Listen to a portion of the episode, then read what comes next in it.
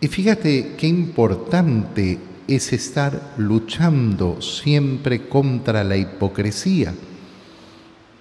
¿Cuántas veces en estas formulaciones así muy rápidas, muy banales, donde la gente trata de definir quién, quién es, ¿no? Dice, ah, yo, soy un amante de la verdad, a mí lo que no, me, no, no soporto es la mentira, no soporto la hipocresía.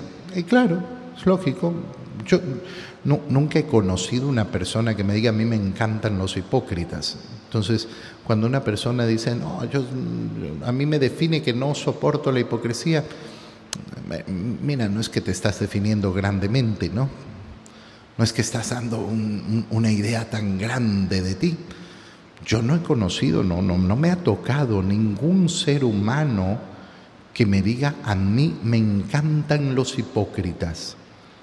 No, parece que por naturaleza sentimos un rechazo a la hipocresía.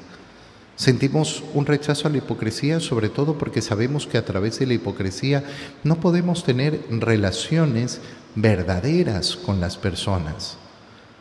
La hipocresía destruye la capacidad de relacionarme con confianza con otra persona.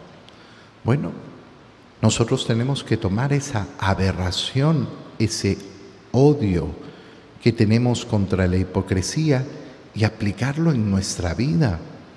Si yo me llamo cristiano, tengo que verdaderamente vivir como cristiano.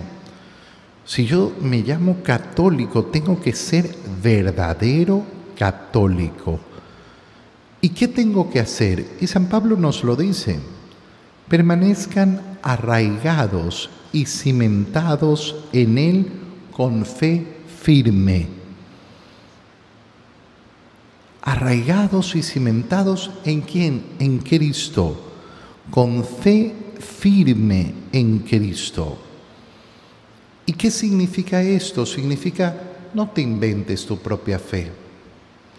Qué ridículo es inventarse su propia fe. Y qué tremendo es ver cómo las personas continuamente lo están haciendo. ¿eh?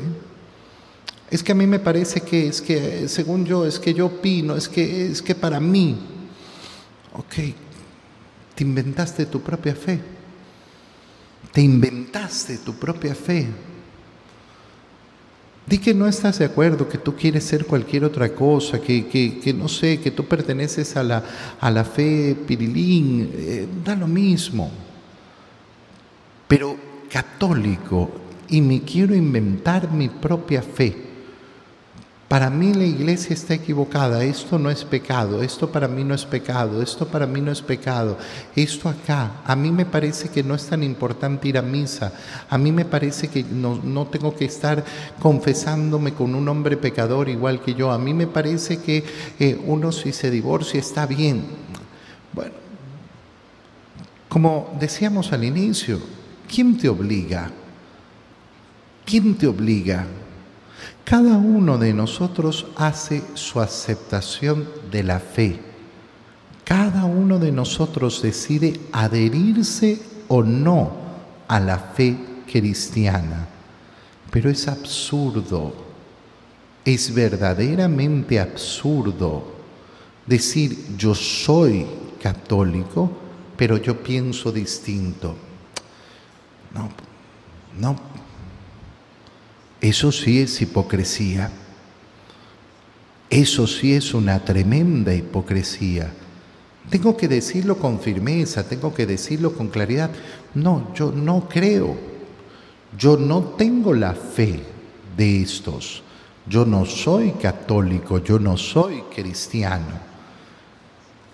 Yo tomo mi decisión personal, yo creo, creo Creo verdaderamente en lo que me ha revelado el Hijo de Dios y me han comunicado los apóstoles.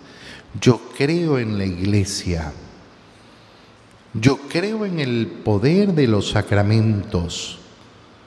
Yo creo efectivamente en ese camino redentor, iluminado por la vida de tantos y tantos santos a lo largo de todos estos siglos yo creo. Y decido vivir entonces en esa fe.